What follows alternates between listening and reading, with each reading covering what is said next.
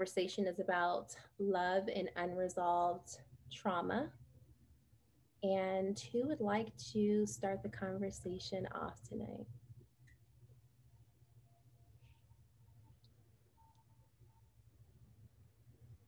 I think I will. so, um, without going into a long, extended storytelling, I'm originally from San Francisco, the Bay Area, and I was brought up in a single parent household where um, my grandmother did a lot of intermittent visits and picking me up and assisting. And throughout my youth, I was kind of like pillar to post amongst my mother's peers and her children. And then, of course, you know, um, traveling in and out um, of, I guess, different communities based on whomever could keep me. Um, looking back now, I am grateful that I had the village um, to raise me. Um, my father was in and out of my life. I don't recall seeing him the first 10 years of my life, maybe, but four or five times he would pick me up for um, like carnivals and little things that he wanted to do, like the horse races. Um, when I was seven, we moved to the suburbs, Hercules, and at that time it was not developed. It was homes, one grocery store, and a post office. So I was a little sheltered and underexposed at that time in my life, which again, um, I think it was a plus because it kind of allowed me to look at, um, I guess, the domestication more, cooking and cleaning, that sort of deal, whenever I would, you know, model my mother and watch her. Um, I traveled in and out from the Bay Area a lot to go and be with my family. And then we would go back into the suburbs and I would go to school for the week. So that was pretty much the extension of my life um, between the age of um, four, what I can remember, and 10. We moved back to the East Bay, um, which is like Berkeley, Oakland area around my, my teen years. And when I was 14, I met my son's father in ninth grade, and he was a senior in high school. I was a freshman. And he asked for my name and number. And from there, uh, we found out we were of the same religion. Our families knew each other very well. In fact, his uncle and his family were in our Christian congregation. And we got close there for that reason. The following year, um, 15, I got pregnant. And 16, I had my son, Andrew, who is now 22. Um, at that time, we moved to Texas because of the cost of living, and we had family there. And I didn't want to go, but it was the most affordable thing my mom could do in assisting me and my child. Um, we lived there for four years and my mom she left um, by the time i was um, 17 i had chosen to move out as well. So looking back you know I, I always had that independence but it was just moving too quickly. I told my son's father i'm leaving to go back to the bay area. I was 19 years old. You can marry me but you cannot move in with me shacking up. So make a choice and so we decided to go down to San Francisco City Hall. We got married. Um, I was 19, he was 24. And in that moment, um, it was very awkward. We did it for all the wrong reasons. It was more so to appease others, to gain the Holy Spirit, to say we were doing something right. And we were blessed. Um, but I don't feel like it was blessed and divine. Um, I feel like it was blessed because we were proactive in in trying to get um, to a place where we were healthy in our relationship. We went from a little tiny closet apartment, literally with a kitchenette. I'm talking about a two by two, what your closet probably looks like, the three of us, to one bedroom, then a two bedroom, and then we had a home built in Stockton, California. 2004, um, I got baptized in my religion for all the wrong reasons again. I remember I was, um, I'm like shaking right now because I'm reliving all of this. I'm sorry. Um, okay. I remember I was amongst a lot of people that day. My entire family was there. And um, getting, I was raised Jehovah's Witness. And getting baptized was more or less like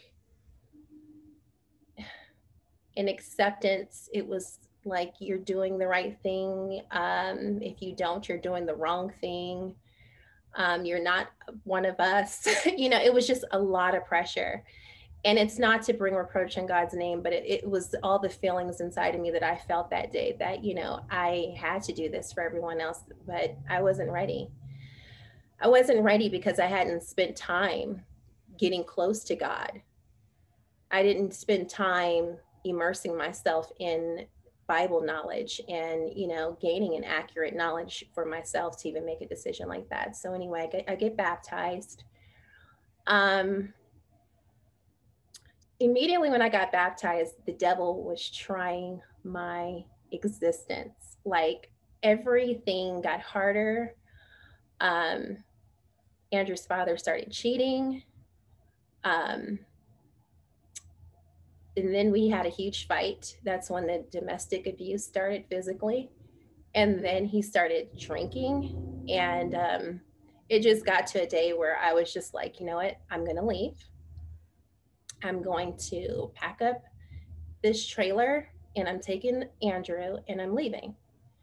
And he literally choked me next to a bay window, told me that you need me. And if you leave me, I'll kill you. So, um, in that moment, I was scared. Um, I went back later to get my things, and he would not allow me to get my things from his home. Um, I had found out that he had purchased two properties with his mother. And um, he took all of the things from our original home and put them in those homes. And trying to get those things, we had a huge fight. I was arrested and my mother bailed me out and I had to deal with that. Um, once that trial was over and the case was dismissed, I left immediately the next day and moved to Atlanta and stayed in Atlanta for two years and never went back to California. In that time frame, I met someone, got married immediately. And I was 24 and a half. And here I am, not thinking about my kid the fact that I am choosing and selecting someone not only for him, but myself. I haven't done any healing work. And I've just taken my son away from his father. But I did find peace in moving to Atlanta. Um, fast forward um, throughout the second marriage, it just seemed like, you know, um, our relationship was more or less convenient. Um, we were friends and both Christians. We wanted to do the right thing by getting married, but we always disagreed um, on a lot, although we were very kind toward one another. It was definitely different from the first relationship. And later, I just kind of found things in the relationship that were hard to deal with. Um, I would turn my back away from looking, even though I knew it was there and there was lies and deceit on both ends. Um,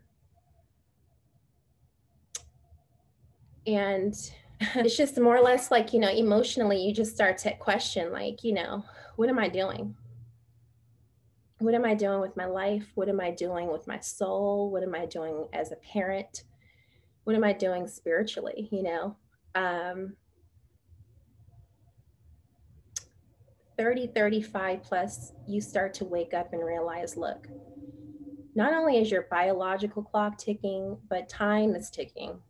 And if you continue this course, being just blindsided and allowing, you know, everything to just be, letting life happen to you and you not take the wheel, it's going to cost you.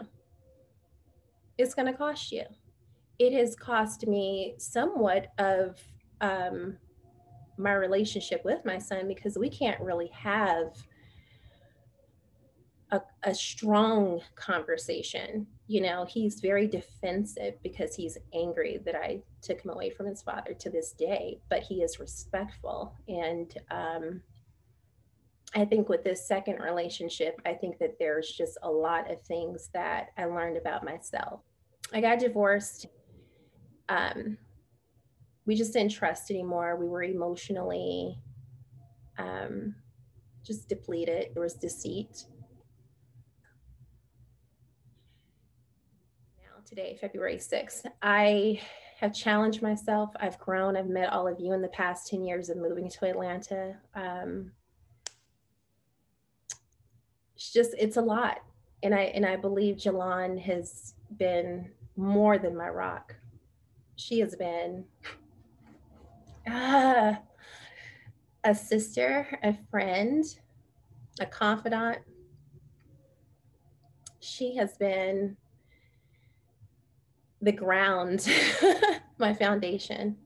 And I thank you for that because a lot of times, um, you know, even just the other day, she's like, you know, she has to set me straight sometime.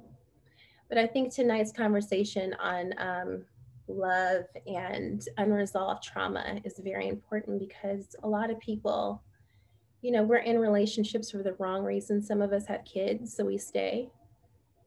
Some of us, you know, we tolerate abuse, and because we're not bleeding on a gurney, we feel like, oh, you know, because it's emotional abuse, I'll just disregard it. No, there's a soul inside of you and it's crying for help, and you're ignoring that some of us we just you know we live in the moment and it's like you know what i'm used to this pattern. This is comfortable. This is convenient. So i'm going to stay or it's cheaper to stay you know or hell where else am i going to go? There's so many different scenarios and um i'm i will say i'm proud of myself for you know half of the healing anyway. I don't think we ever completely get there but um it's definitely been a journey. Wow. Yeah. Thank you for sharing your story. Um, you have probably saved someone's life tonight with that. Mm-hmm. Um, being truly transparent in your journey to getting to this point and being alongside you, seeing your growth and your maturity and your strength and your just tenacity to keep pushing and moving and knowing yourself and picking yourself up by the bootstraps and not accepting, you know, those things anymore, you know, it's truly been a, a example to me, you know, with the things that I've endured dealing with relationships, love and relationships, so to speak, um, and growing with myself and getting to know myself and, you know, putting myself first, not always putting someone else first, um, and taking care of myself and self care and self love. So I appreciate you sharing your story. Um, that's huge. That's that's deep. Mm-hmm. Mm-hmm. Wow. How do you come after that? Um, wow. Follow up. Um, right. wow, that's that's first and foremost, you know, you're very brave in um, sharing your sharing your story, sharing your journey, sharing your um, adventure to say the least. Yeah. And um, you know, I really truly commend you on an excellent job well done being able to endure um, through your spirit your experiences because you know to to Jolon's point, um, whoever is out there watching, they got to see and hear one of the many examples that they see on this platform um, overcome. And that's one thing is overcome. I mean we we do have a bad habit of making these wonderful assumptions that things will automatically get better but don't necessarily take the steps to get better. But one of the key things in making things better is being honest with oneself and oneself's hurt and just kind of walking through that timeline of the frustration and the pain. And you know through that walk you could kind of say dang i messed up on here or dang i should have did this differently not to accommodate the behavior that happened but knowing that moving forward if you start to pick up on certain you know traits or characteristics that start to resemble signs and and moments of feeling some kind of way you now know how to operate and and and recalculate, as the GPS would say. Mm-hmm. Um, I want to take something a little bit further and kind of relate it and hopefully pass the ball around to everybody else. Um, one of the questions I wanted to ask, and it wouldn't necessarily be you because you already gave the the foundation. I guess the question would be if we all could probably share or be willing to share um, an aspect that Erica went through in her life that we could somewhat relate to the pain and the hurt that we felt that could possibly resonate with hers. And I'll start off by saying, you know, I was in a relationship with um, a beautiful young woman um, back in my college days in 2008. And we were in a wonderful relationship for five years. And it was a challenging, it was a challenging, um, I call it defeat, but acceptance of truth. Um, you know, I've, I was honestly, truly in love with this young woman because I actually felt like I wasn't worth the value that she originally saw in me. Um, our first introduction, you know, was on Facebook before it became the nonsense that it's become now. But um, you know, met her on Facebook, and then when we met up at college, the first thing I saw, I saw her. She had this beautiful, radiant smile, you know, wonderful complexion, the whole nine yards. And I said, "Nope, I'm not gonna get this. I'm this is nope. I'm I'm way out of my league." so I said, "You know what? I'm gonna stick with my basketball shorts, my white beater, my do rag." You know what I mean? Because this was Florida, by the way, Florida, by the way, so you could get away with that nonsense. But um, so I did that, but I said, you know, I'm gonna just be myself. I can't sell physical attraction or or or anything like that. And come to find out that that was actually the very thing that she desired, which was an authentic version of who I am and who I was. And you know, that's how the love relationship established itself. But you know, the unfortunate downfall or consistency of downfall was lack of communication. And lack of communication to me is the the foundation of many, if not all, broken relationships. Um, and feeling like you were in a relationship or you were doing certain things that didn't feel true to you, Erica, is exactly how I felt when I was conforming to everything that I thought she wanted, and yet it was never satisfactory. It was never satisfying to her for me to change the way I looked, change the way I thought, change the way I behaved, change. I did everything to morph into everything that she wanted, and it just never felt like it was enough, and it didn't feel like who I was. Um, but when it was time for me to officially make the decision to depart, um, it was a tough departure, but it was a freeing. It was a freeing. It was a freeing of my spirit, freeing of my, a freeing of my mind, and more importantly, a freeing to myself.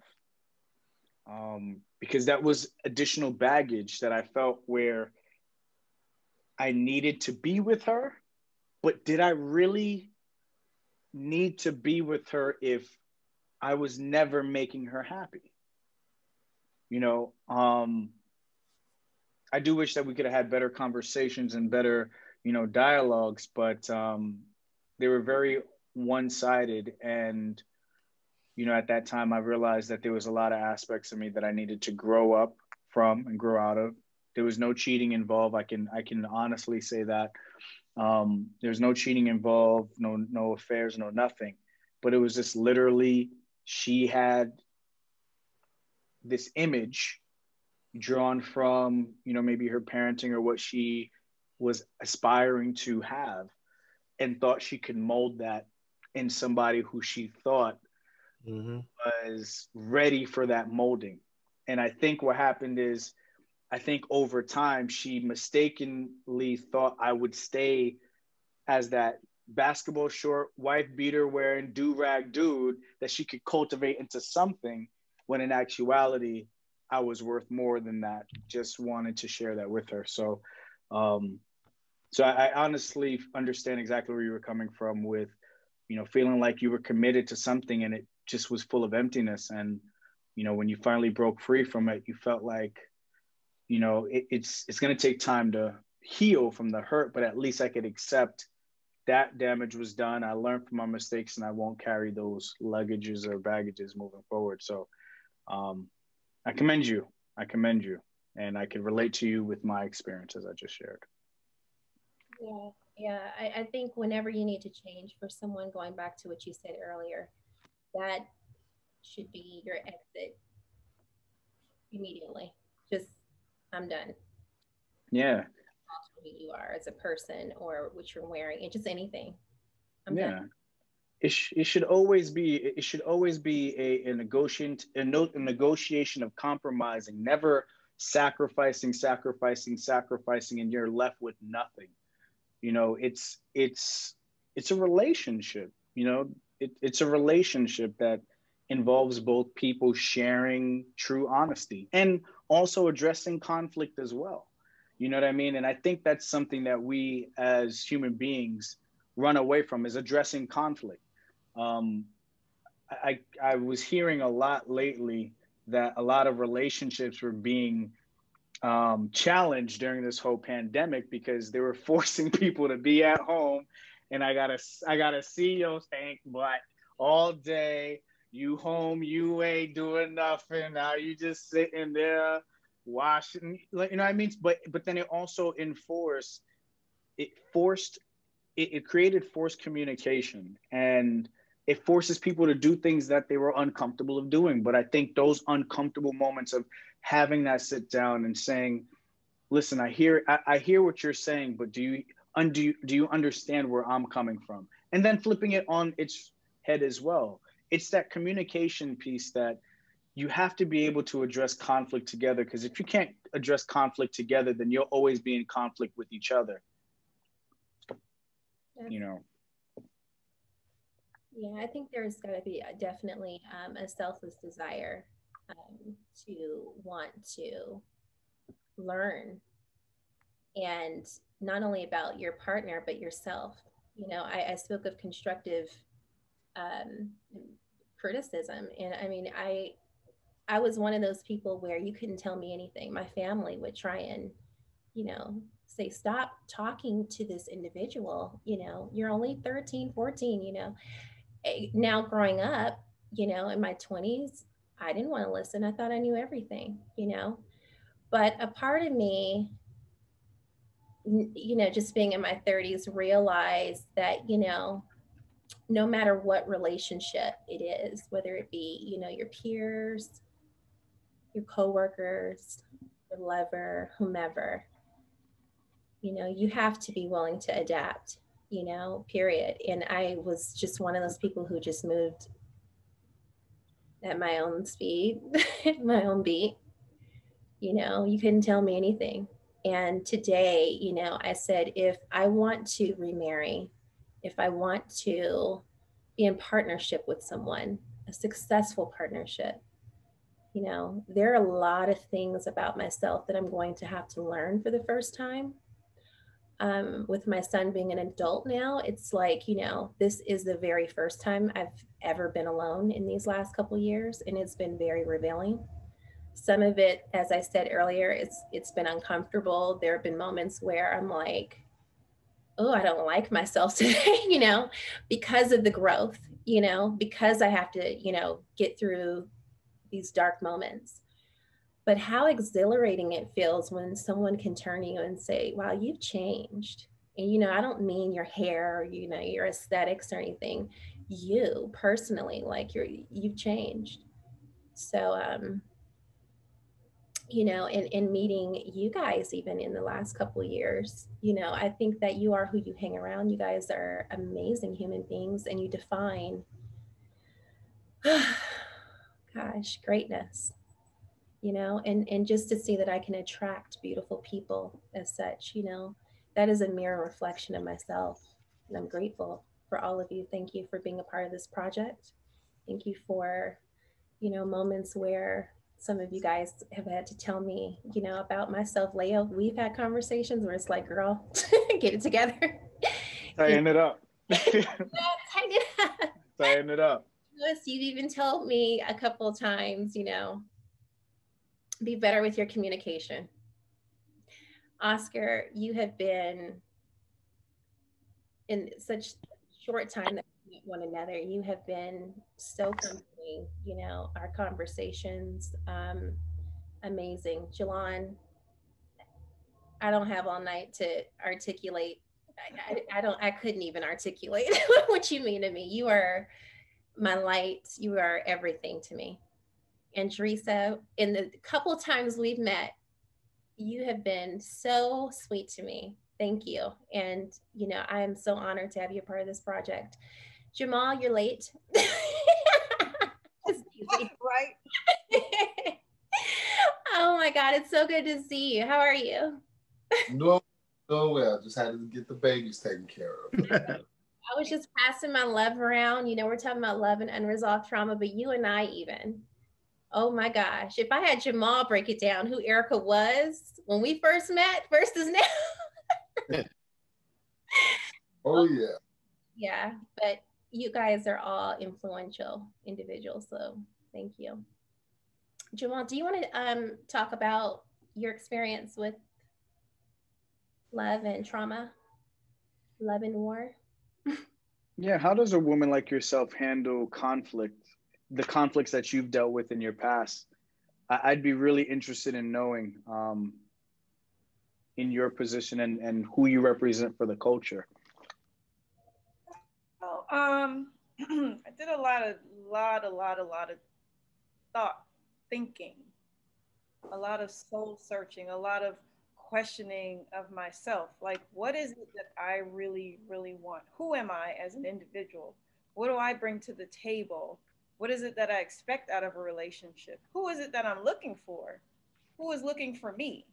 You know, and I feel like going through the process of dating and learning and maneuvering what a relationship really is, focusing on what the goal is at the end of the day, helped to shape and open my eyes to who I really want to be as far as bringing myself to the table, bringing my authentic self to the table.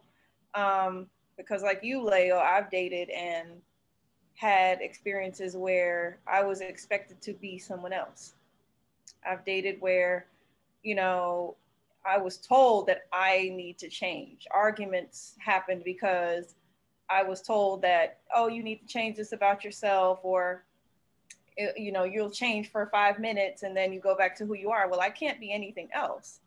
And i feel like i'm okay with i'm good with who i am. You know i feel like a lot of the times it was basically a man just trying to throw his weight around to say oh i'm i have the booming voice. I'm the the, the you know i got the muscles in this relationship versus hey, let's do this together. Let's be a partnership, not I'm over you, you're under me.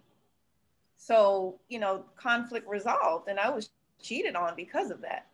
Mm. And, you know, I didn't find out by any, you know, look in or anything like that. He told me himself because uh, he, I guess he felt bad because he knew at the end of the day that I what I brought to the table and what I what I stood for and things like that. But I feel like listening is not just I'm telling you something. Listening is saying I'm hearing what you're saying, but I'm processing it and filtering out, you know, the things that I need to take in so that it manifests that I heard you, that I that I understand you.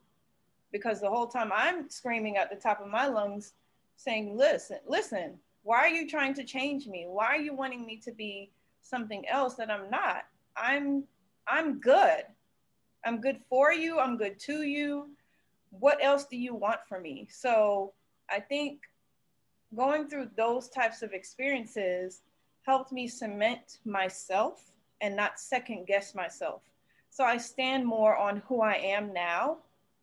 I'm not easily wavered on who I am. I am not afraid to be who I am. And I, you know, this is what you get. What you see is what you get. Um, there's no no games. There's no you know um, juggling and magic tricks and all of this. You know what I'm saying? This is me, and this is who I'm going to be at the end of the day. There's no more manipulation, and I could spot it a mile away. Like I've even had relationships after that. I'm like, oh, okay, nope, we're not on that tip. Nope, gotta go because I'm not about to go down that path again. You know what I'm saying? If you're not coming with your authentic self, if you're not coming to partner with me, don't even come. The door, the door is that way. Keep keep keep it moving. Don't even come over here, because I'm not tolerating that no more in my life. I think you have to get to the point where you got to be strong in who you are, because you time is of the essence. You know what I'm saying? You get one life to live. You can't waste it, even if it's somebody who you think no potential nope. You got to be it. I'm not doing dealing with potential. So i feel like that has helped me to get over those hurdles and be stronger and and you know not tolerate that stuff anymore. And i'm happier because of it. Because i have peace of mind at the end of the day that i stayed true to myself i didn't compromise for anybody and you know feel like oh my gosh i shouldn't have done that or you know, I'm molding into something else. No, I am who I am and I'm happy with that. So that's where I am today. And it's so powerful how when you are alone, anything that's coming into your life needs to match that piece or it's not worth it. Project, right. and I mean, I this this right here this personal space, this authentic, you know, Erica. It's like I cannot compromise that for anything. So when you just said that, I'm like, you know what, that resonates because I'm like, you know, anything that comes into my life needs to match my peace. I don't need you for anything else, but that piece is mm. priority, you know. Mm-hmm that that is so important as um as Jolon was talking and as uh, Leah was talking, something that popped into my brain was like um, I realized that they kind of had the same theme that their partner was trying to change them. So I was thinking, well, why would a partner need to change you, right? They kind of met you how how you were, um, and I think that goes back to that we all have an inner child and we all have um, childhood needs that were not met. So sometimes um, the partners that we get try to fulfill those needs through um, through through their partner, you know, and that's why they might constantly, oh, I need this from you and I need that from you, because it's a bond, it's a wound that was that has happened to them in childhood, and they try to get it through their partner. So that's something I was thinking about. What do you guys think about um, childhood wounds and and and your partners? Have you guys experienced that before? I know for me, I know for me, um, I'll just share a little bit of my story and then I'll put that out there. Like for me, within my marriage, I know I'm I'm kind of like you, Erica. Like I never really saw my dad too much.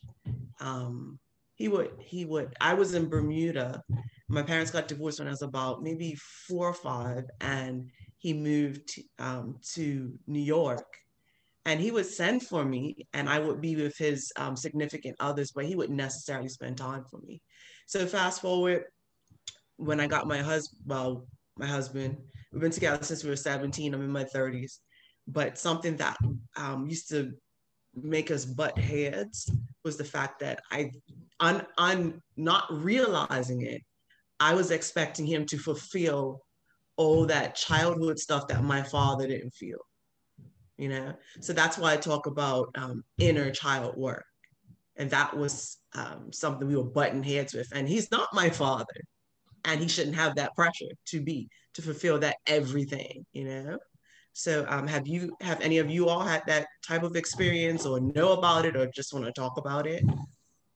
Um, I'm, I'm gonna jump in really quick, but I'm, I want everybody else to say it. But that's interesting that you mentioned that because um, for women it's considered daddy issues, and for dudes it's like you you're a mama's boy, you want a woman just like your mama, and these unique uh, biases usually come from what happened in the childhood.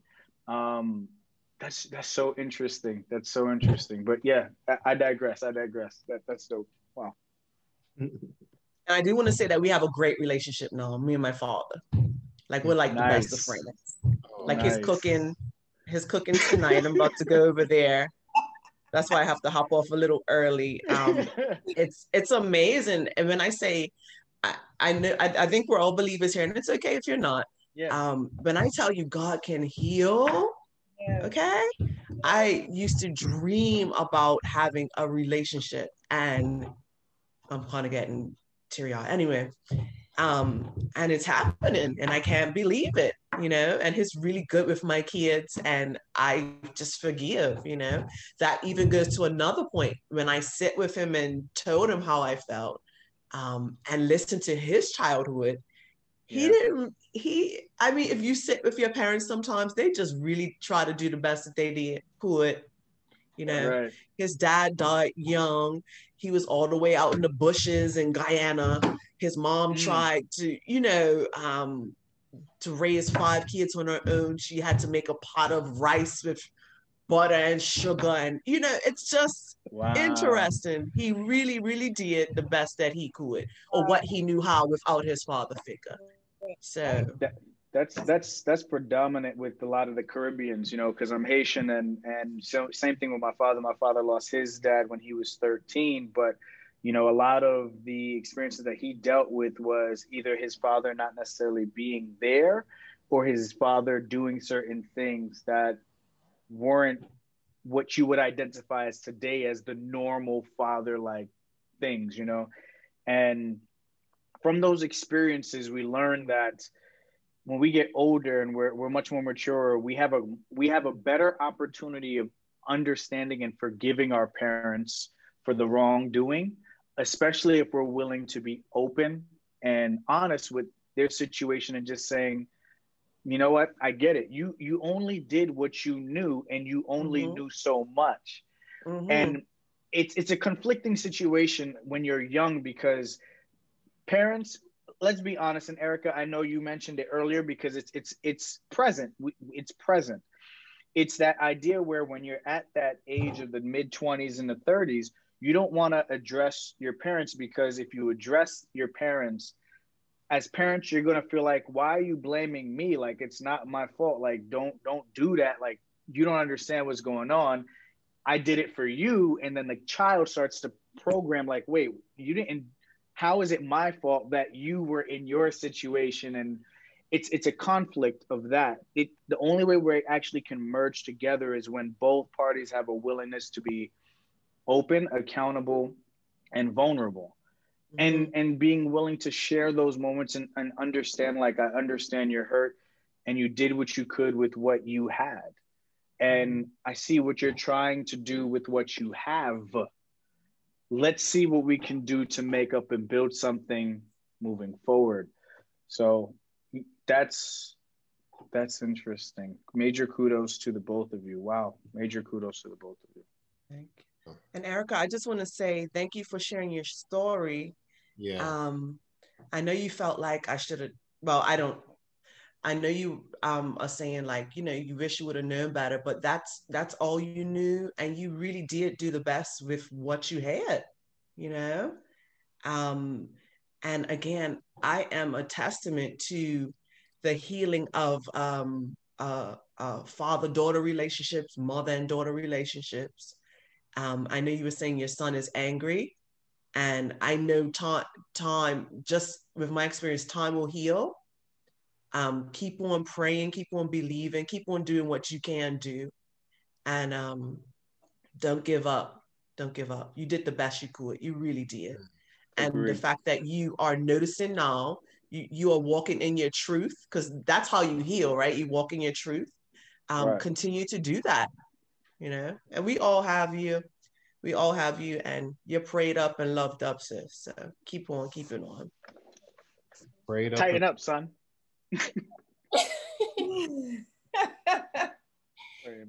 We have an interesting question. How have you addressed a conflict and what happened when it went wrong?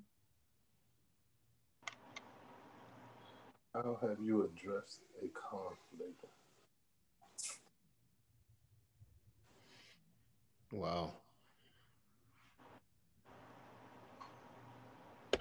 Hmm love the hard questions. Brothers, we're losing right now. Come on, man. Come on, man. Come on, man. Come on, brothers, please. oh, this this is to the group, the, all of us. Yes. Oh, I'm sorry. I thought you was asking. Um, I'm sorry. Hey guys, can you see me? Hey. Yes, yes. Red. Lady in red, right? okay, I can't tell. I'm, I'm on my okay, phone. Okay, Merlot. You look lovely. I went downstairs. Okay, I'm on. So Hi. Hello, Merlot. I already knew what was going on, but I'm here. okay, just want to know if you can see me. I don't know what's going on. I heard it a little bit. Repeat the question uh, um, one more time. Yeah. How have you addressed a conflict? Mm-hmm. What you talking any conflict or obviously relationship wise? Well, you know what? We're talking about family and relationships because a lot of the stuff that we're dealing with started before a relationship. So we're dealing with baggage, we're dealing with um, our own stuff. So it could be a conflict in general. Um, I don't know why I'm trembling and I'm shaking. okay, this is just that. This is what I meant earlier when I said I'm going through uncomfortable stages of healing and growth. So, mm. how had address the conflict and what happened when it went wrong. You went wrong or it went wrong? Leo? Like it went wrong. Probably both. I mean, that's that's interesting. If it, it if it went wrong or if you were wrong, that'd be interesting.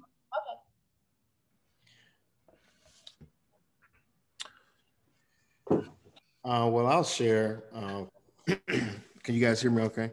Yes. Okay, so I was um in a relationship where you know, and I don't have a problem with confronting. I'm that's just how I am. Whenever there's conflict, especially if it's unresolved, it could be something minor or major. Um, I'm going to confront. I'll bring it up. Hey, let's talk about it, you know, or whatnot. But the challenge was no matter what the issue was, that person just never wanted to deal with the issue. They wanted to speak their mind. And that's it. Once they said what they had to say, I'm done. As far as I'm concerned, I'm done. We don't need to talk about it. It's that. So it went from that conflict to the next conflict to the next conflict. And I found myself like, okay, well, let me not confront anymore because it turns into the same thing. It's one unresolved conflict to the next, and things just never got better because it was just, I don't want to deal with it. So the my response the wrong response for me was just shutting down it's like okay if i can't say anything I, if i can't speak if we can't have a dialogue or conversation about this conflict then i might as well not say anything you know and then things would just constantly be flipped around and it was me, Oscar. It's you. You're quiet and you're not speaking. Well, dang. I mean, the hundred times that I try to speak about situations, you know, you kind of get shut down. So I'm bringing that up to say, you know, kind of piggybacking off of the last discussion. I mean, um, topic a second ago. For me, rejection was a big thing. Is a big thing, and that dates back to, wow, my first girlfriend in middle school, y'all. oh wow.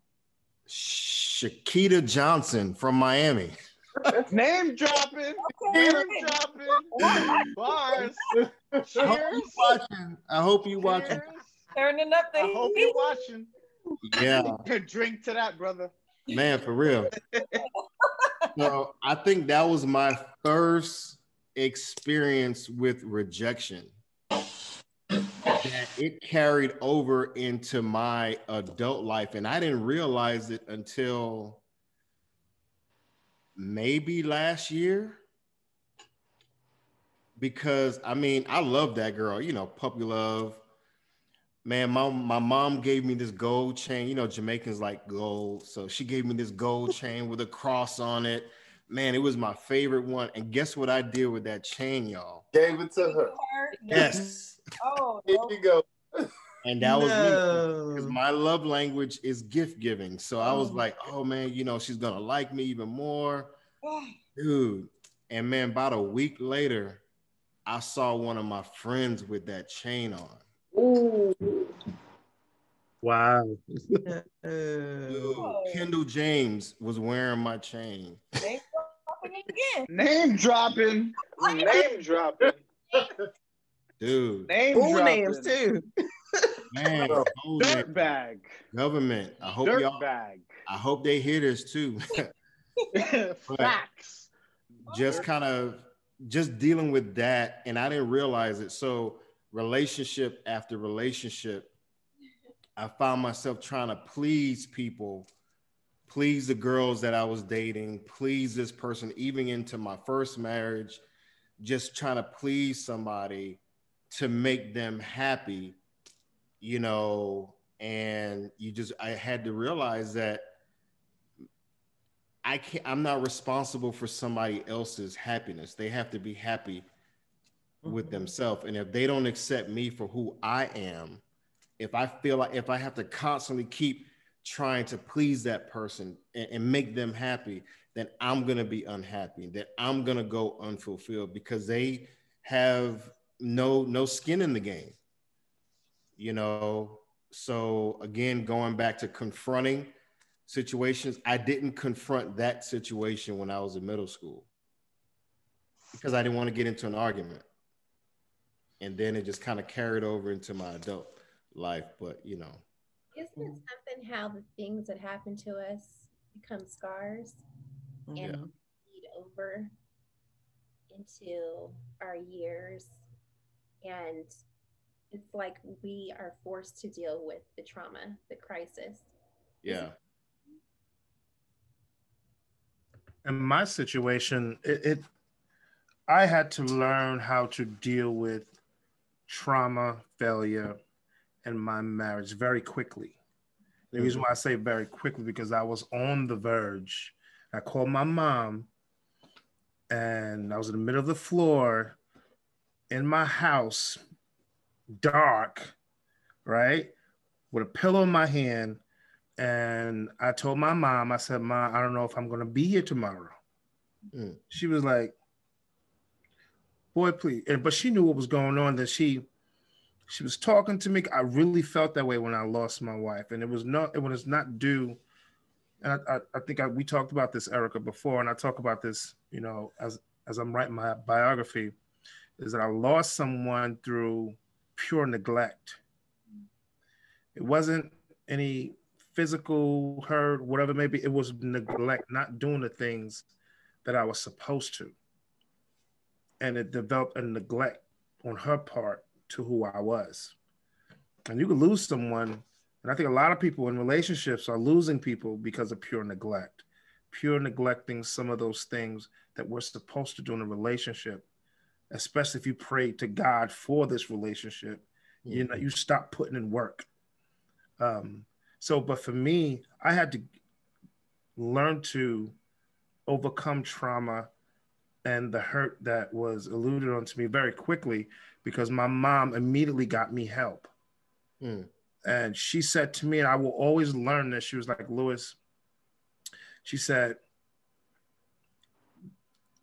it, it goes against some of the things that people think of. She said, but it's not, it's not time that necessarily only heals wounds she said it's not the time it's it's the work you put in and the information you put in to learn how to overcome the trauma.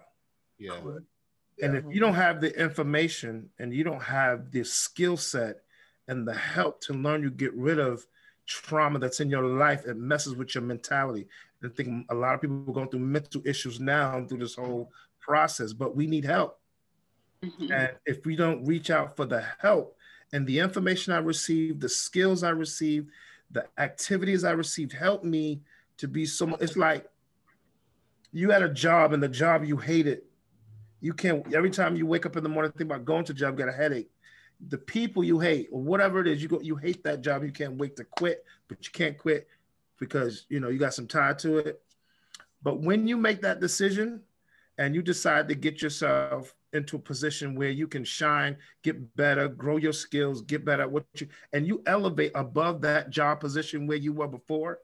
Let's say now you you're an entrepreneur or you have ownership of a, of a company. How do you feel now going to that back to that same job to visit where those people mocked you, didn't think you was nothing, didn't think you deserve a raise. Now you're a CEO of a company. You walk differently from not doing anything and just hoping things get better right? You will walk into that job still feeling hurt. And old things, wounds start to open up and cut you. And you start looking at pictures of the wall and the way the, the store, you know, place is shaped or the company you've been in. But if you elevated yourself above what that trauma was and the information you used to help you with skills to change your pattern, then you cannot repeat the same pattern moving forward, going into the next thing. And for me, I had to learn how to get rid of my trauma through information and education. I mm-hmm. couldn't wait on time. I didn't have it. And I really believe God doesn't work on our time. When he tells you he's going to do something, he's doing it like that if it's necessary that if if it involves your life. If he knows you cannot handle something for whatever reason and you've prayed and you're on your knees, he will change everything in your life immediately and give you the resources and give you the mindset and all the necessary things to get rid of those things. Why? So that you can teach somebody else. Mm. And I think sometimes we we fail to realize that God does work on his time, not ours. And that time could be right now. We just thinking, oh, God working on me. And he God gives us work. He already told us what he's going to do with his people. We're peculiar. He loves his daughters and his sons. You think he's going to allow you to go through something when you've given up everything so that he can come in and take over? Now, if you're holding on to some things, that's different. If you're holding on to a little trauma because you're used to doing something and you feel a certain way with that person and you're holding on to something, you, you cannot, you don't have the ability to give it up so that God can work with us or so that information can come in and take over and help us to move to the next level. So for me in my life, I, I, don't even think about my my marriage and what happened and who I was. I've grown from that, and what helped me to grow was the help I received to immediately change my life, so mm-hmm. that I so that something that if I have a if I didn't learn the things I've learned and someone started talking about, I'd be crying right now uh, with all the situation and thinking about all the things that hurt me and that I couldn't get over. And I do that now in NLP. One of the things that I've decided to get into NLP, and I talked about that when I first we first kind of met. NLP's neuro linguistic programming. It helps you to reprogram your whole understanding and experience about what you used to experience, like getting rid of trauma, because sometimes trauma start at a very early age, helping you to go revisit and change that whole pattern of how you think about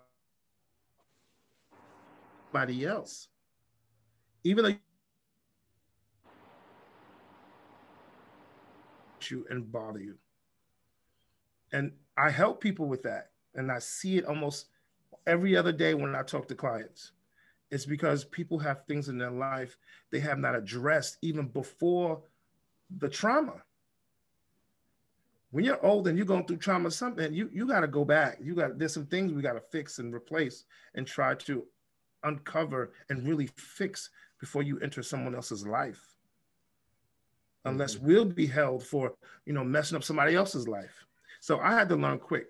I had to learn very, and I'm glad I did because that's what put me on this this quest to help people, this quest to learn how to do it better.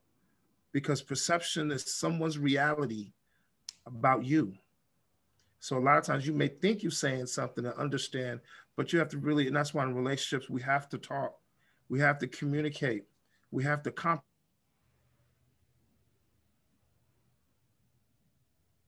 His signal. And processing awesome, but we have to be able to comprehend and that means being able to really truly understand. So I'm in, I'm definitely in help mode about what I do and how I treat people and how I talk to people. Um, and that's important to me because I never ever want people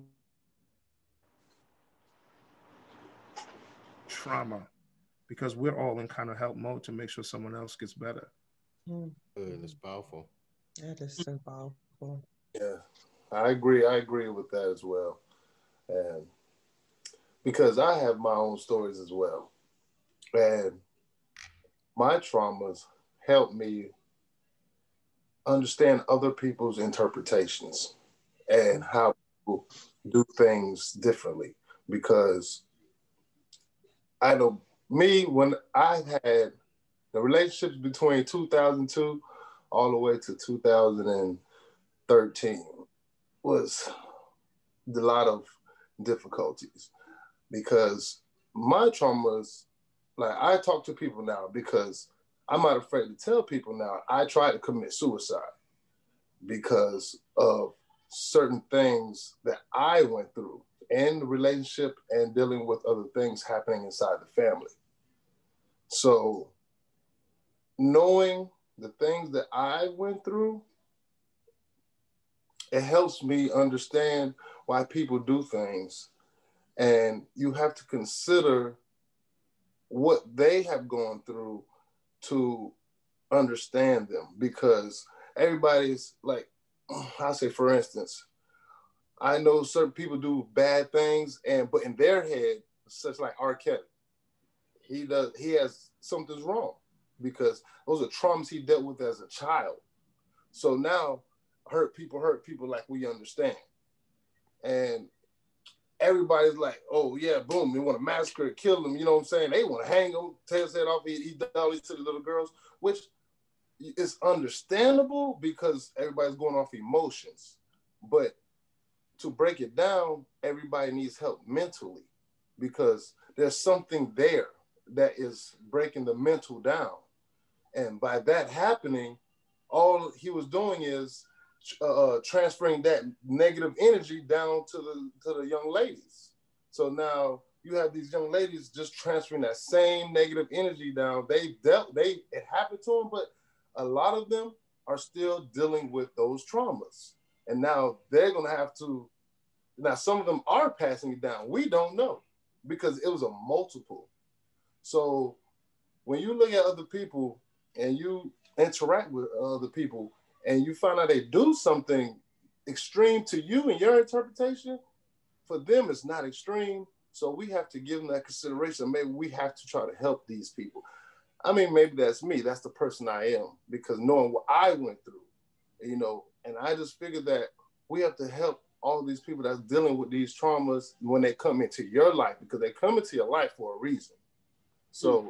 nobody's coming there just to uh, not be there because it's either a lesson or a blessing, either or.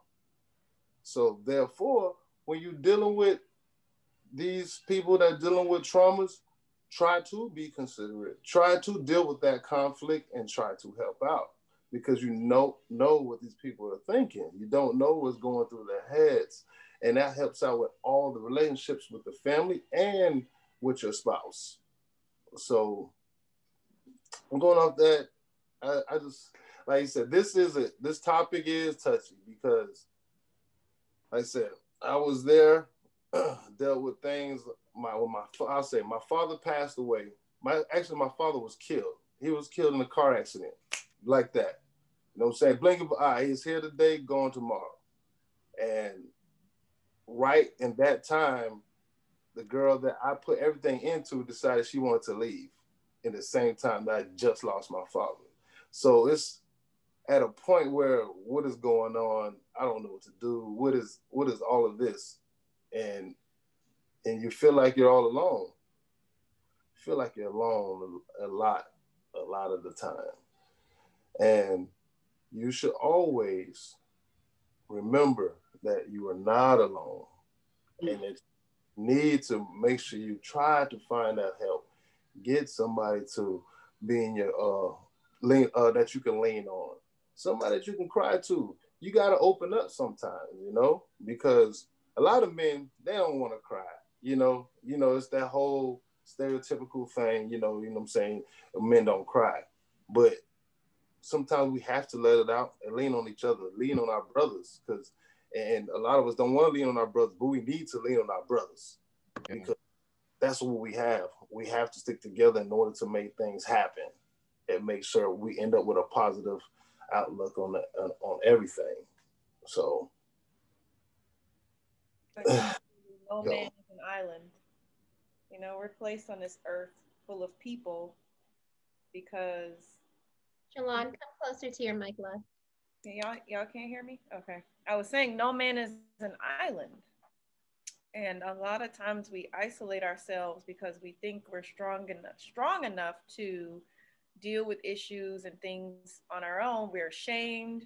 We're like, we don't want anybody to know that certain things happen to us because we're going to be viewed as, you know, weak or just, you're just playing stupid. Like, why would you allow that to happen to you? But at the same time, um, communication with a therapist, a friend, somebody, like talk to somebody, let it out. Ultimately, probably therapy. And like, um, I'm learning more and more that therapy in our community, the Black community, is very important, and we shy away from it because we think that you know we are just going to press forward and just deal with it because that's what you know our foreparents did, and you know no one talked to anybody. You know, as a child, I can attest to, you know, sitting with, with a psychologist in sessions because I was adopted at a young age, me and my three younger sisters. And I've dealt with abandonment, abandonment issues and rejection issues um, mm. since I was five years old, wondering why, you know, my parents didn't want us or, you know, couldn't take care of us because, you know, both of my parents were strung out on drugs. So we were removed from our home. Um, and we were adopted by a family that we didn't even know. It was just strangers to me. I was five, so I knew what was going on. And I think I took it the hardest. I had the hardest time dealing with it. And through the adoption agency, they wanted me to, you know, talk to a psychologist. And for every session there, I sat there for an hour and didn't say a word. And I carried that with me through my childhood, my teenage years, you know, I was always afraid to express myself because I didn't think it would it mattered. I didn't think people cared to know how I felt. Hmm. And so I held a lot of things in and in doing that, I took a lot of things from people as well. I was I let people kind of treat me how they wanted to treat me. Um, but getting older getting wiser through experience, through sharing, through just prayer and meditation, it has helped me to learn myself and get to know me and kind of get past those those issues like even still i deal with abandonment issues um, hmm. but it's not as bad as it was you know when i was five um, because I surrounded myself with with people who cared about me. You know, I know my family cares about me. You know, they're the only family I know, um, adoptive family, and I had a, a great childhood. To be honest with you, outside of just dealing with those issues um, from transitioning from home to a new family. Um, but I feel like talking to somebody is truly important. Getting it out, getting it off your chest, releasing it, putting it out into the open, and just hearing yourself process through your thoughts, hearing yourself going through the emotions, going through the the the dialogue. It's okay to feel. I think a lot of times we feel like we got to be so strong and just put up this facade for other people for them to think that we have it all together and it's killing us inside you mm, know? um, everyone has dealt with trauma. Everyone in some form or fashion. We may not have the same story. We may have similar stories. We may have variations of stories but everybody has gone through something in this life. And so i feel like once you you know keep your humanity at the forefront i think it becomes easier to and to be open and to be transparent. And I think that helps with relationships as well. That helps you to develop the love and things that you can give to someone else because you're loving yourself by taking care of yourself as well. I think a lot of times, like Jamal said, hurt people hurt people. And so when they haven't dealt with the trauma within themselves, they project that onto someone else, you know, getting into a relationship. But I have a question for you, Jamal. In what you were saying, I understand, like, say, for instance, you're getting into a relationship. I tell you my life story, you tell me your life story. Where do you draw the line as far as saying, you know what, I'm going to take this on or I'm going to leave this alone? Because I feel like this is maybe too much for me to handle. I like you, but I feel like you need to get help before you even enter into a relationship with me or anybody else. So, how do you decipher that? How do you say, you know what, it's deeper than just me being there for you? Because the healing process, it can look like so many different things for different people. So, how do you? Right, right. That?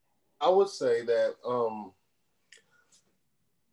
if you've dealt, like you say, different for uh, different people, but if you healed already, if you have healed and you know what healing looks like, you can you can place some of that healing onto the person you talk to, depending on what kind of traumas they have dealt with. If They're open about their traumas, and they said that they have received help and they have talked about it. They have to understand that they have to speak to that person and let them know all the things, all the steps they have taken to become to have healed. So you can have a consideration of whether you whether you want to deal with it or not.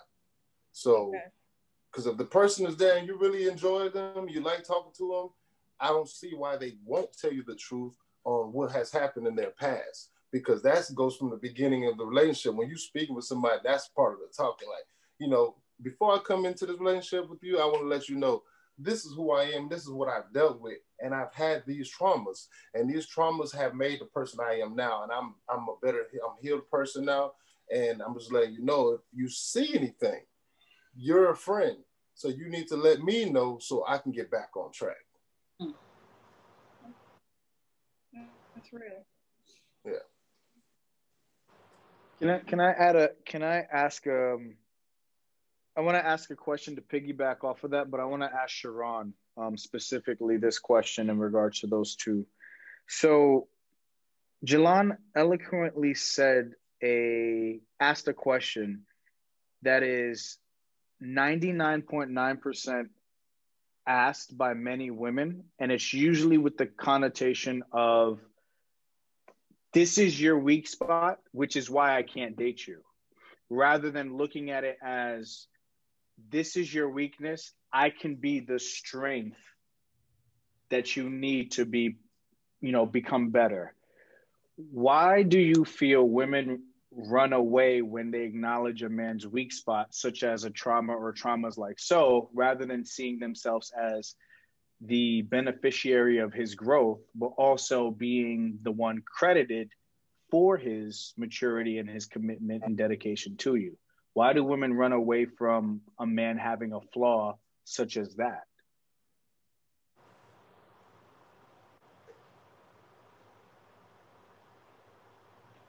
That's to you, Jolon. Oh, oh Sharon. Sorry. Well, Sharon. yeah. He said Jolon. He said Jolon. He didn't say I'm Sharon. sorry, Sharon. I'm sorry. Yeah, I think he said Sharon. He said Sharon. Yeah, I said Sharon first, and then Jolon follows up. He said 'Cause This is a woman question. He said Sharon. Yeah, because she has that Merlot red on, and she ain't playing with y'all. yeah. I was you trying to fancy, huh? find. It's Okay. all good. Hair done, nails done, everything did. I No, got you. Uh, they are not done. But um, the thing is, when for me, you know, I I am a, a very giving person. I have um, dealt with people that um, or in relationships um, where people do have flaws, or the the the men that I th- they have flaws, and I try to deal with them and accept them. Um, uh,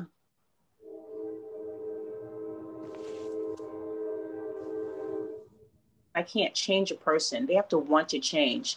Um, no matter what I do, if that person doesn't want to change or get better, it it's it's irrelevant. You know, um, I accept people for who they are. If they're honest and they're truthful and they tell me exactly um, what they're going through or what they've been through, I'm going to be there for them. Uh, that is that is the type of person that I am. Um, I have flaws as well. I have had um, a lot of trauma as a very young child. Um, growing up, I I've had nightmares about the the things that have happened to me over the years. And wait, years and years, and I'm and I'm sure that I probably do need some type of therapy because of those things that have happened. I wonder at times if um, that's why my relationships um, don't work out that well. Um, I don't know. Um, like I said, I'm very accepting of people and their and their flaws. I try to deal with them. I try to help people out.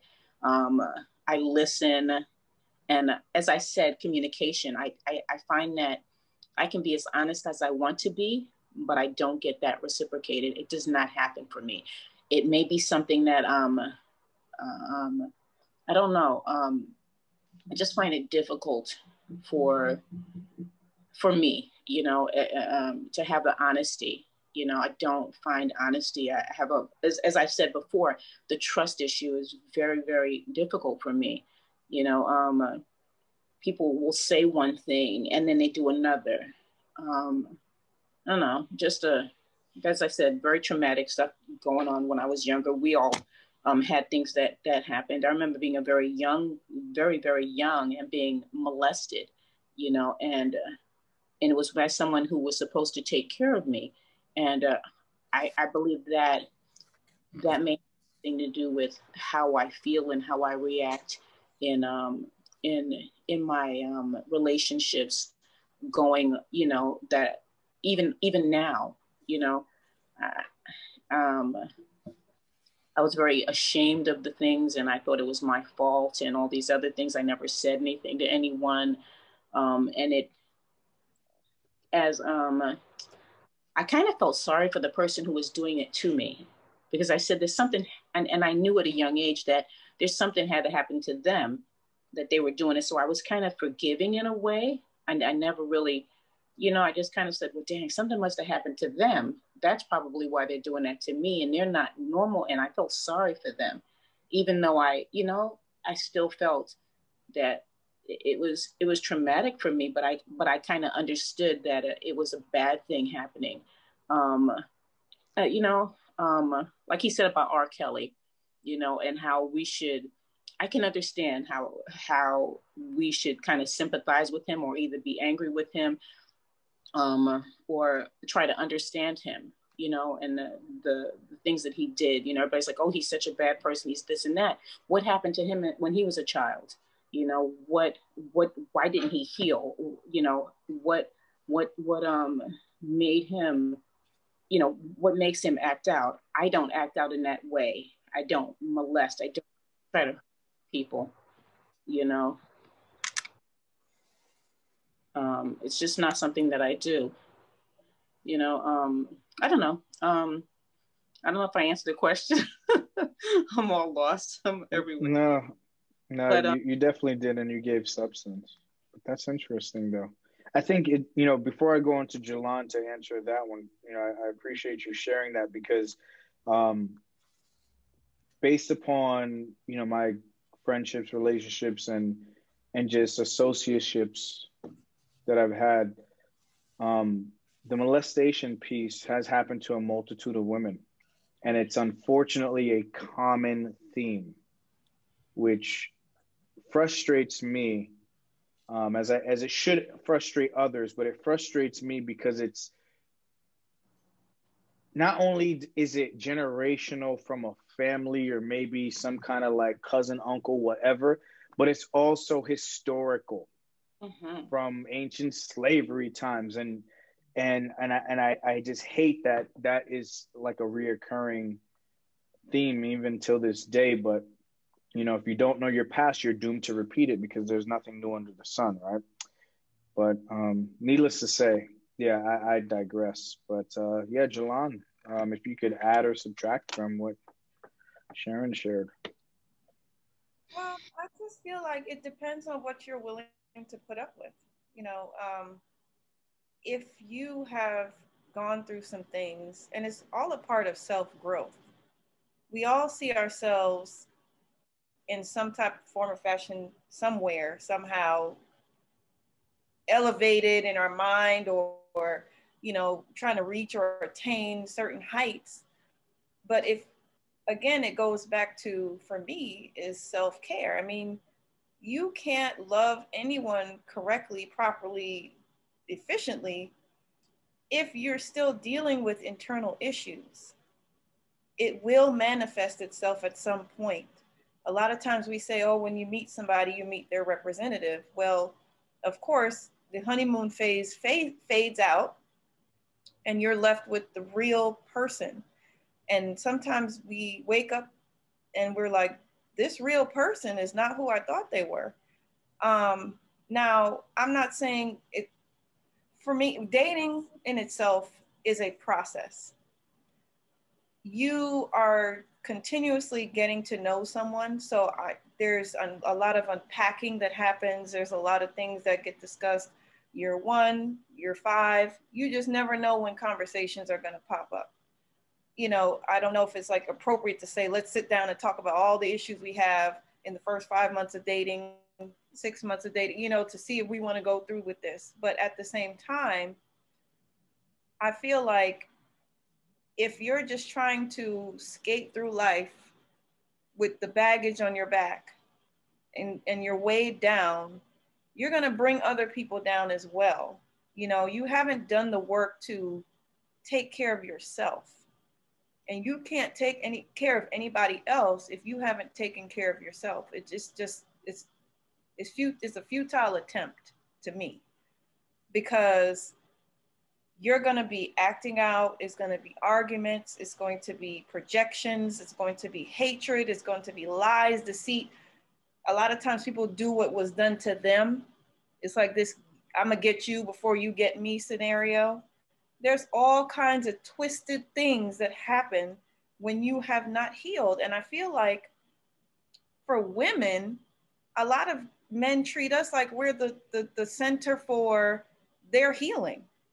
Mm. You know, we're supposed to be the ones to nurture them. And it might be mommy issues because the mom mom wasn't there to, to nurture them and take care of them when they needed that from a young age and things like like looking for these things in in another person. So, you know, just like with the with women having daddy issues and things like that. So I feel like it's depending on what you want to deal with sometimes it's just too much because that's not what you see for yourself. You want to have more happy times and sad times. Like we can tackle things together, but I can't change you and make you into anything that you're not. You see what I'm saying? If you're not whole and you're full of holes, things are going to leak out, you know? And so you're not going to be able to take on the things when I need you to be strong for me. You know, it's give and take. One person can constantly be in this this traumatic place and when I'm going through something, then oh, you can't be there for me because you're always hurting. You always dealing with stuff. It's give and take. So I need somebody who's whole versus me. Yes, we can have trauma and deal with it, but you have to do the work on your part to deal with it. So I feel like a lot of women, and I'm seeing this more on social media, these memes about, you know, women are not the center for to to heal men. You know what I'm saying? And I'm seeing that more and more nowadays. And I'm like, why is that coming out? And now having this conversation, I'm kind of seeing why. Because a lot of men have not healed. They don't cry. And I get it. It's the stigma of men shouldn't show emotion. But God gave us tears for a reason. All of us have tears. They're like liquid prayers at times. Sometimes when you can't find the words to say, God can read your tears. He feels your tears. He sees your tears and he understands without even speaking a word what it is your heart is saying. Now, I'm not saying men should go cry, but I feel like men should deal with their emotions. You have them. It's okay to feel. You know, you're told don't, and I, I try to teach my son these things as well while trying to toughen him too, because it's, you got to have that balance but it's okay to, to talk to me and tell me how you feel. I want to know because I want you to be able to articulate to me and then later on having conversations with whomever it is being able to have those skill sets to be able to navigate a relationship. You know if you're not doing that at a young age you're it's hard to to learn and unlearn you know because we become more stony as we're getting older. We become more set in our ways and we don't even realize that we're hurting ourselves with not being able to break out of that mold so for me i feel like it has it depends on what it is yeah. you know something is just too much and i feel like if you have not done the work for yourself you do not need to be in a relationship. You need mm. to heal first. You need to start, at least start the process. Do something. Go see somebody. Talk to somebody. Meditate, something. But you can't just go through life thinking you're just going to be okay. That's not how it's going to work. Yeah. So let's say, but you know what? A lot of people actually do not believe they're traumatized, though. Mm-hmm. That's a, that's another issue because people will go their whole lives thinking that the way they were raised is okay. They don't see the trauma that has happened, so they don't even understand what they're doing. That's why I said. That's why I said that you have to try to be understanding with certain people because they don't even know they're traumatized. They don't even know what's going on. They just think that's how it's supposed to be and it's okay. So, for instance, my uh, grandmother, my grandmother, my nana, she's pumping. She's nine. She's about to turn 91 years old, and she has no problem getting up, gardening, doing everything or whatnot. But she's very, she's a very, very hard woman, Bahamian back background, you know. so, you know, and her, she was raised by her father because her mother died when she was around five years old. Mm. And then, so being that she had, she did have a sister, uh, another sister, two other sisters. Two of the, the younger sisters actually passed away with the mother. So she was raised with a sister that came from another father. So all she had was her biological father and her half sister from another uh, from another man. And her father was well, my great I say my great grandfather. He was a rum runner. So that's what he did back in the day. That's what he was doing. He was bootlegging, bootlegging liquor, bootlegging and in and out. So drinking and breathing hard, you know, on the street. He was on the street back in the uh, 1800s, you know. so street man, he came up the early 1900s. He was racing, not racing cars, hooking up cars to go fast so he can get away. So my grandma came up underneath that, just learning how to be raised by a man she had no nurturing. She had got no nurturing because he didn't back those days. The man didn't know how to nurture a little girl, so she was raised very hard how to do everything as a man, and she ended up having two daughters. which now the two daughters don't know anything, but being raised like that is being passed down. So which one of them is my mom? So my mom is a hard woman. And I understand that it's very hard for men to understand my mom, you know, because she's so independent and she knows how to do everything by herself. And for a man to come in, they really better be on. They gotta be on their game because mom's like, "You sorry, get out of here. you know, I can't deal with you. You're not bringing nothing to my table because I already my table's full. I mean, I'm doing pretty much it all. So, and it's difficult for uh, and it's difficult. So that's being pushed down on me. So my mama had two boys. So now there's no more women. It's down. You have two boys, and I'm raised hard, independent, and looking at it where I'm not saying I don't need a woman. You know what I'm saying? I'm always need a woman because I understand now. I'm just coming into learning the traumas now at going on 40 years old. Hmm. And looking how everything trickled down, learning how where my grandma came from, learning where my grandma came from, and yeah. Yes. That's okay. yes. Go ahead. Um, okay, so this will be our final question, then we're going to get to solution time. Um, someone asks, what causes us to not face or resolve our hurt and the hurt we cause others? So let's just start right there. What causes us to not face or resolve our hurt and the hurt we cause others? I will continue for the sake of time. Is it our ego? Or is it us being naive? Or is it something else? So, what causes us to not face or resolve our hurt and the hurt we cause others? Is it our ego? Is it us being naive? Or is it something else? And I think for me, um, uh, I'm going to use the platform tonight to apologize. Um, I'm not using any names. I don't want to put anyone on the spot, defame anyone's character, and I don't want to be sued.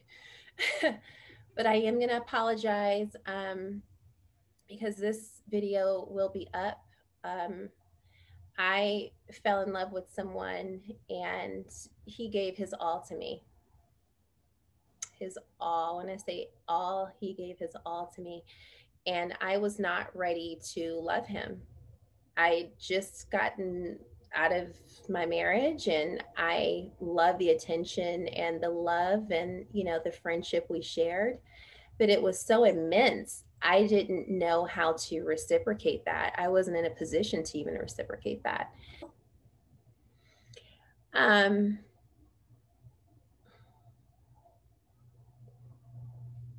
I'm not going to go on and elaborate about that relationship, but I will use this platform again because it's very important to me. Um, I know he has expressed he watches and he knows who he is.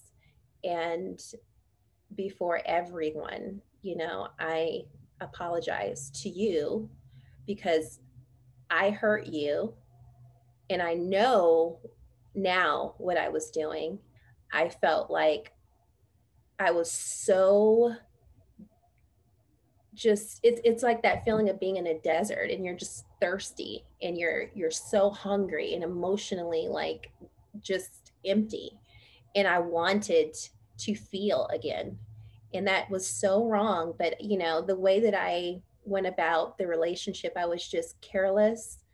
Um, he did all the pouring in while I did all of the uh, sucking out and draining him and it's like to this day I, I have learned to forgive myself but you know the fact that i put someone through that you know it's it's painstaking definitely an illustration of hurt people hurting people and it's happened um, i have literal talks with myself and i'm like you know you are gonna have to get your shit not your stuff, your bullshit together because this is bleeding over into the lives of other people. Yeah. It's just a mere fact that, you know, I loved you so much. I cared for you. I nurtured you. And this is what I received in return. So Mm. that's that's a really deep question. I'll ask it again since I just went on a tangent answering. But okay. what causes us to not face or resolve our hurt and the hurt we cause others? Is it our ego? Is it us being naive? Or is it something else? I think that something else is fear. Mm. You know, fear to confront ourselves, fear to acknowledge that we did something wrong to someone, you know. So I would say fear is a big thing. Fear is a hinderer. You know, sometimes when we need to confront a situation, when we need to confront it, we're like, oh, you know, that person will never forgive me. You know, it's it's water under the bridge, let's just keep moving. So they just don't want to deal with it out of fear.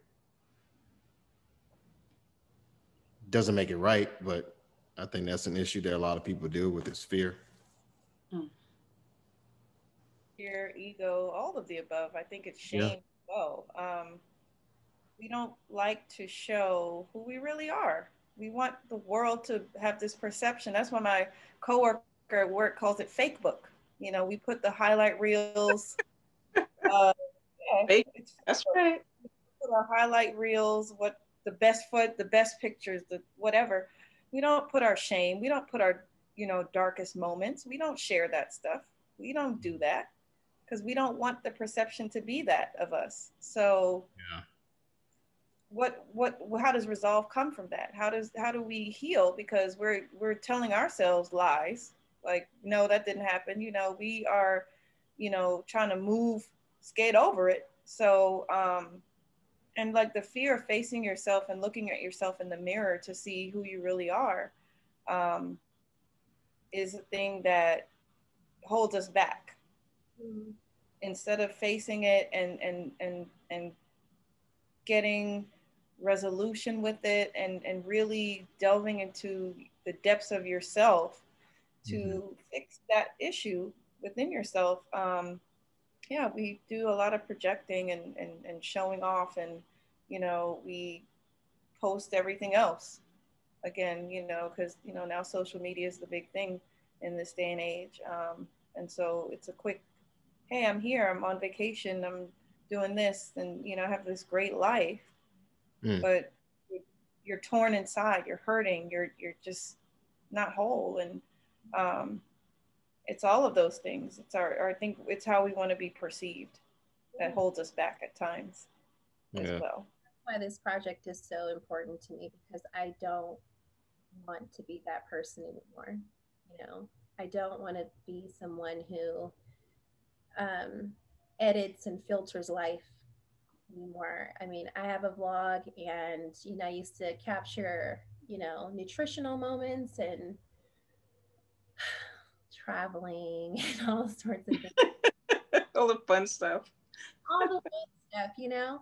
But you know, questions come up like, you know, where's the love of your life? Like we never see you in a relationship. We never see the intimate parts of you, your home, you know. Ditto. Oh, ditto. Just, you know, and I said, wow. yeah because people want to that's how people connect Yeah. know? Question. It's not necessarily a question for you to answer immediately. Just right rhetorical. Go home and think about that, you know? Like mm-hmm. I just didn't want to be that person anymore. Hmm. And um I don't think self-reflection and just uh, honesty with myself started until like three years ago. I'm it's one of those things where if you if you don't do the work, you will face the music regardless. But the sad part is you'll keep repeating it generation after generation after generation. You know, it's just like year after year after year after year. You'd be 40, 50, 60, 70. And it's like, you know, you're taking it to the grave. And I know what the goals are for my life. I know where I see myself, you know, in, at 40, 50, 60. So it's, you know, definitely um, it's hard, but you you have to be honest. Hmm. You to be honest.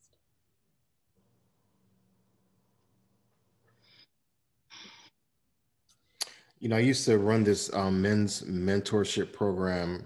Uh, it was called the Joseph Project. And every Thursday we would meet from about seven to about eight thirty at night behind black curtains, right?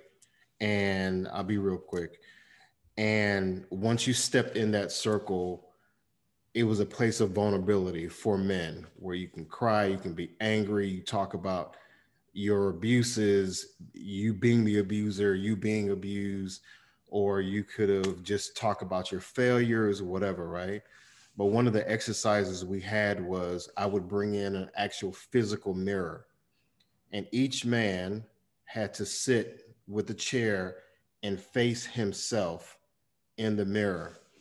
Forget about everybody in the room and actually talk to that person, say your name and talk about, well, I'm afraid because of this, and really confront. And a lot of times it didn't happen all in one session, it had to be over and over again till you have the boldness to get up and say, yeah, man, you know what? I cheated on this person because of this.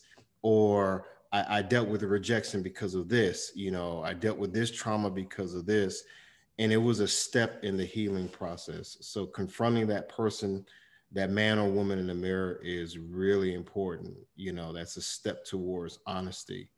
Um, that I think, and it helped a lot of men, people with PhDs coming in, in there bawling and crying because of stuff that happened to them when they were young, guys who were really educated versus a guy who just got out of prison and having to conf- these two guys confronting themselves in the mirror. So it was it was a real um, uh, time of healing for a lot of guys. So I noticed tonight I, I felt that you know just being tongue tied and shaking and crying and feeling just so uncomfortable because yeah you know th- that is the growth that's you know excavating all of that garbage in you, all of that hurt, that pain, you know, all the built up gunk.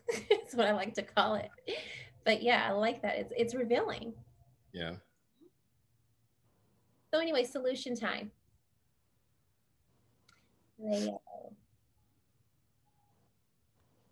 Um, solution time. Well, for starters, I'll say thank you everybody for being transparent.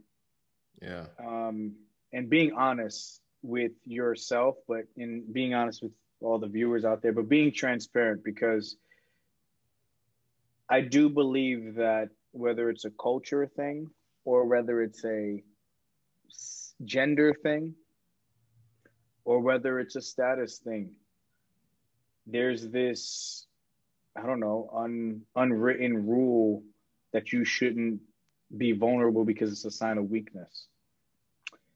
And that idea goes out the window when there's growth as the potential. Mm. So, you know, one thing that I've I've learned that helped me through, you know, my homelessness was writing in a journal.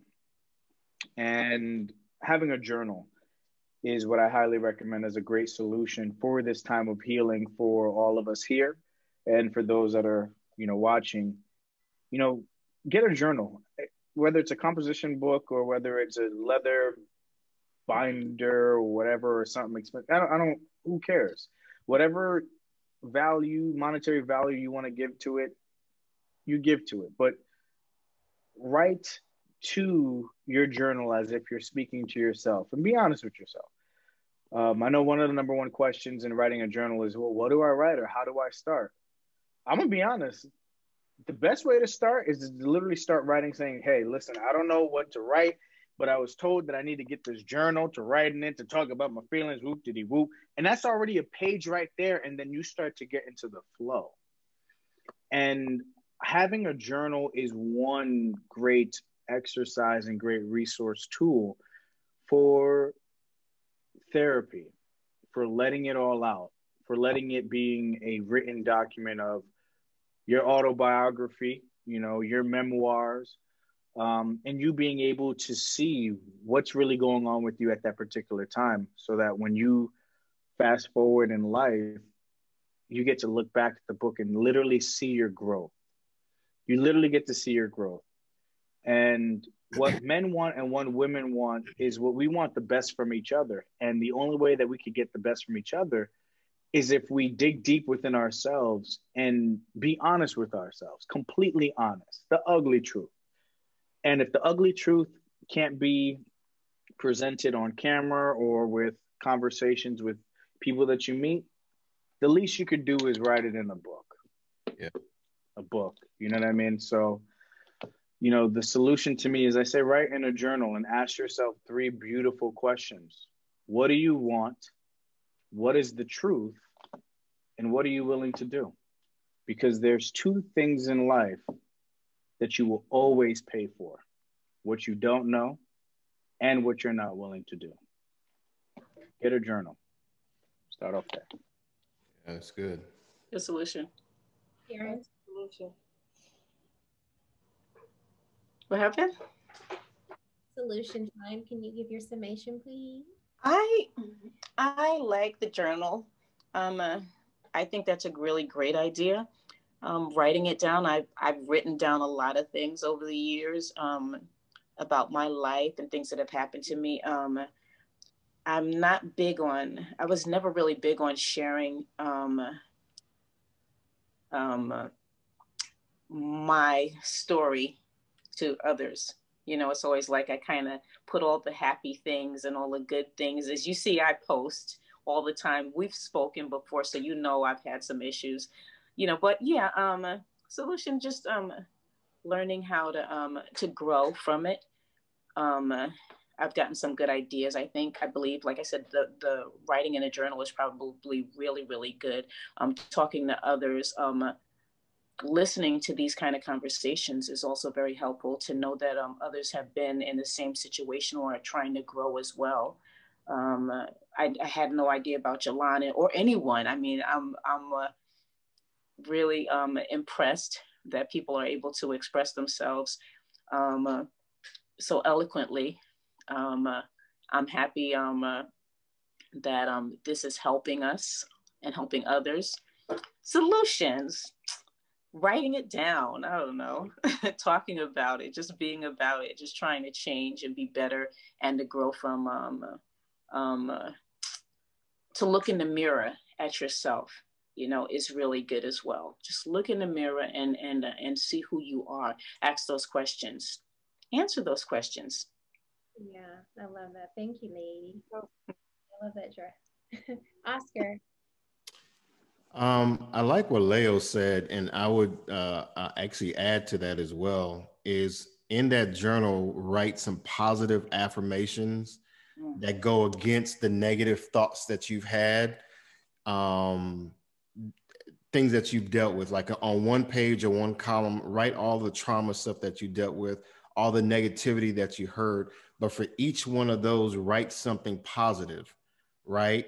To combat that. But to take it a step further, I'm a video guy, obviously, right? I would say record yourself a video of yourself re- uh, reading those positive affirmations and ah. play it back to yourself whenever you're feeling down, whenever you're down in, in, in the, the gutter, if you will, emotionally. It's specifically for men it's something about the male voice, hearing the male voice when he's strong, right? And I know I do that. I look back at vid- motivational videos that I've done back in 2013, 2014, and I play those back whenever I hear, have a negative thought about me not accomplishing something. And it's something about hearing positive affirmations that I've said to myself that brings about that self healing. Because if I keep looking for healing through another person, I may never get it. So, really, it's between me and God. So, the things that God puts on my heart, that He seeds into my heart, I write it down, like Leo said, and I record it and I play back that video or even an audio. And you got to speak to yourself and encourage yourself and do it consistently. Mm, good. Thank you. Yeah. Yeah, like I definitely agree with everybody or what they're saying. So um I, I saw. I guess I would say, for people who don't think they have the traumas, go ahead and tally up all the things, all the negative attributes people said about you. Yeah. Put that stuff down. And then that will lead you to where a trauma had started, where it started from. You just have to understand um, a lot of things that you've gone through and make sure that everybody that's you encountered, whatever the like I said, the same common denominator, whatever they said, look at it, embrace it. Don't look at it like everybody is oh everybody's speaking negative about me. Just embrace it and understand it, and then you deal with it. Handle those traumas, handle those things. It will make the life a lot better that you handle those things that that everybody's saying that is wrong. And you'll find your way, you'll find your path right after that. Yeah, that's good. Sometimes we look inward on our own, but you know, using family, friends, and our relationships with others, that is what helps us to grow. You know, yes. the problem is, you know, acceptance. You know, am I going to accept what they have to say? This, yeah, a lot of people give pushback because they feel like they're being attacked. Yeah. So, so Thank you, Alrighty, my solutions. I know it's like everything that was already spoken was dynamic and just wonderful. Um, writing it down. I'm not a person that likes to write things down, but I think that will help me. I've done it in the past. Mm-hmm. Um, I used to write prayer requests. I used to write, you know, I have journals, you know, but I haven't gone there in a long, long time. So I think it's a good thing to get back into if you have, you know, done that in the past and kind of you can go back and read and see the growth on paper. You have like a tangible, um, you know, yardstick, if you will, to see the growth and, and accomplishments and how far you've come. And it gives you a sense of pride and a sense of accomplishment to know that, yeah, I used to be that way. And now I've, I've um, you know, overcame some of those things. And I feel like you can also um, write about your life today to compare, like to show the growth, to see the growth. You know, um, if you wanted to stop cussing more, you know, being more, you know, whatever, you can definitely see that in your writing. You know, like Leo said, just be honest, be open, whatever. But whatever the growth is in your life, um, track it. Track it because at the end of the day, it helps you to to to continue on that path and knowing yourself, loving yourself. Um, self care is really important. I've learned that over the past couple years um, because I neglected myself. I put everything into everybody else, and please, I was a people pleaser mm. for a long time. And now that I'm diving into me, I'm getting to know me, and I'm I'm liking the direction that it's going in. And it's also helping me to heal from past traumas and, and those abandonment issues and things and just dealing with me, you know, on a daily basis, looking myself in the mirror and being okay with what I see um, is helping me to move in a positive direction. But also um, a solution to, you know, just therapy. Um, seek professional help. You know, there's nothing wrong with um, talking to a professional who knows how to get those things out of you. Because, like I said, I've been in a place where, as a child, just sat there because I didn't know how to communicate. But as an adult, you know, you use your words, but also sometimes you don't even know how to articulate your pain and articulate your hurt and what you're actually feeling. And you don't even realize you're feeling those things until you're asked the right questions you know? So i feel like therapy is definitely a, uh, um, an avenue to look down and go down to continue on this path because love is inevitable. It's going to come in some form or fashion you know whether it be romantic love or whether it be with your family your friends you're surrounded by people that you care about you know it's going to help you love them better love yourself better and become a better person.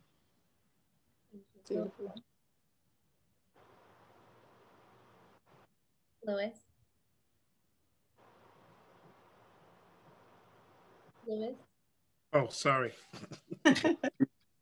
the freezing. screen keep freezing. Is your, your screen screen freezing sometimes? Yeah, yours is. It is yours. Frozen now. Frozen. if I get boggled up, then just don't hold me accountable to it. But that leads into what everybody is saying, um, and I would say, you know, accountability. Um, you know, have someone stuff. We we know help is what everyone needs: therapy, that professional help. Um, but I think accountability as well, understanding what that is, and learning what accountability is. Um, especially if you're a Bible believing person and you're a faith person, faith based person, you know you are going to be held accountable to something um, to your God, especially when He's telling you about doubt and He wants you to learn of Him and understand what His glory is and His mercy and His power and what it really is. Um, if you understand what accountability is, we will be held accountable. Um,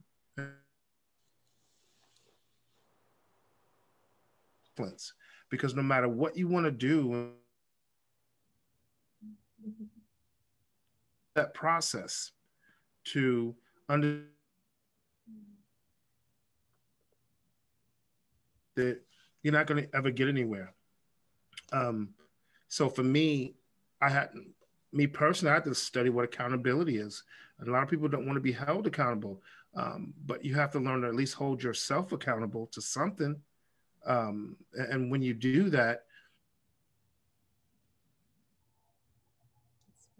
talk about the solution is that it's all of those things ego you know fear all those things because you don't want to be held accountable to something when you get into a committed relationship or whatever of people holding you accountable to something you say you're going to do you know i'm going to love you i'm going to do this for you i'm going to make sure you're the you know you tell all these stories and then when somebody holds you accountable to it for a long period of time then you kind of have a problem with what it really is. So study accountability, understand what it is. It helps with discipline, um, and it helps to create an atmosphere of uh, doing the things that you say you're going to do, and it keeps it helps you with your word. Um, and your word is all you got. And you break it, and I talked about this before. You lose all trust. You lose all believ- believability. Um, but therapy and professional help, key, very much key, because they help you to help you heal yourself. I love it.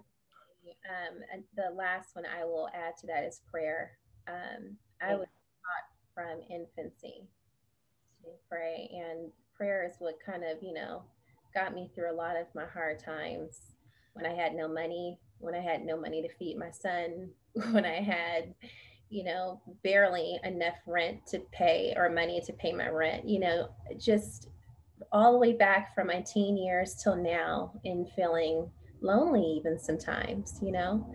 Um, your loneliness should not make you run to someone or jump in the bed or, you know, in the arms of another man, you know. Those are moments where you need to pray, you know, and, and, and earnestly, um, incessantly pray and understand that these are the moments that are going to heal you. You know, um, I keep using the word hard tonight because these moments are hard, you know, um, but it's enjoyable. I think this was the first birthday I ever spent alone. And I had to walk up to a table setting for one person, and I was sitting in front of a beach looking at all these families. And at first I was like, this is so depressing. But minutes after I took that first sip of wine, I was like, you know, this is actually pretty cool, you know. Um, and from there, I enjoyed the entire weekend. So self reflection, prayer, and like Leo said, journaling, and most of all, yeah, therapy.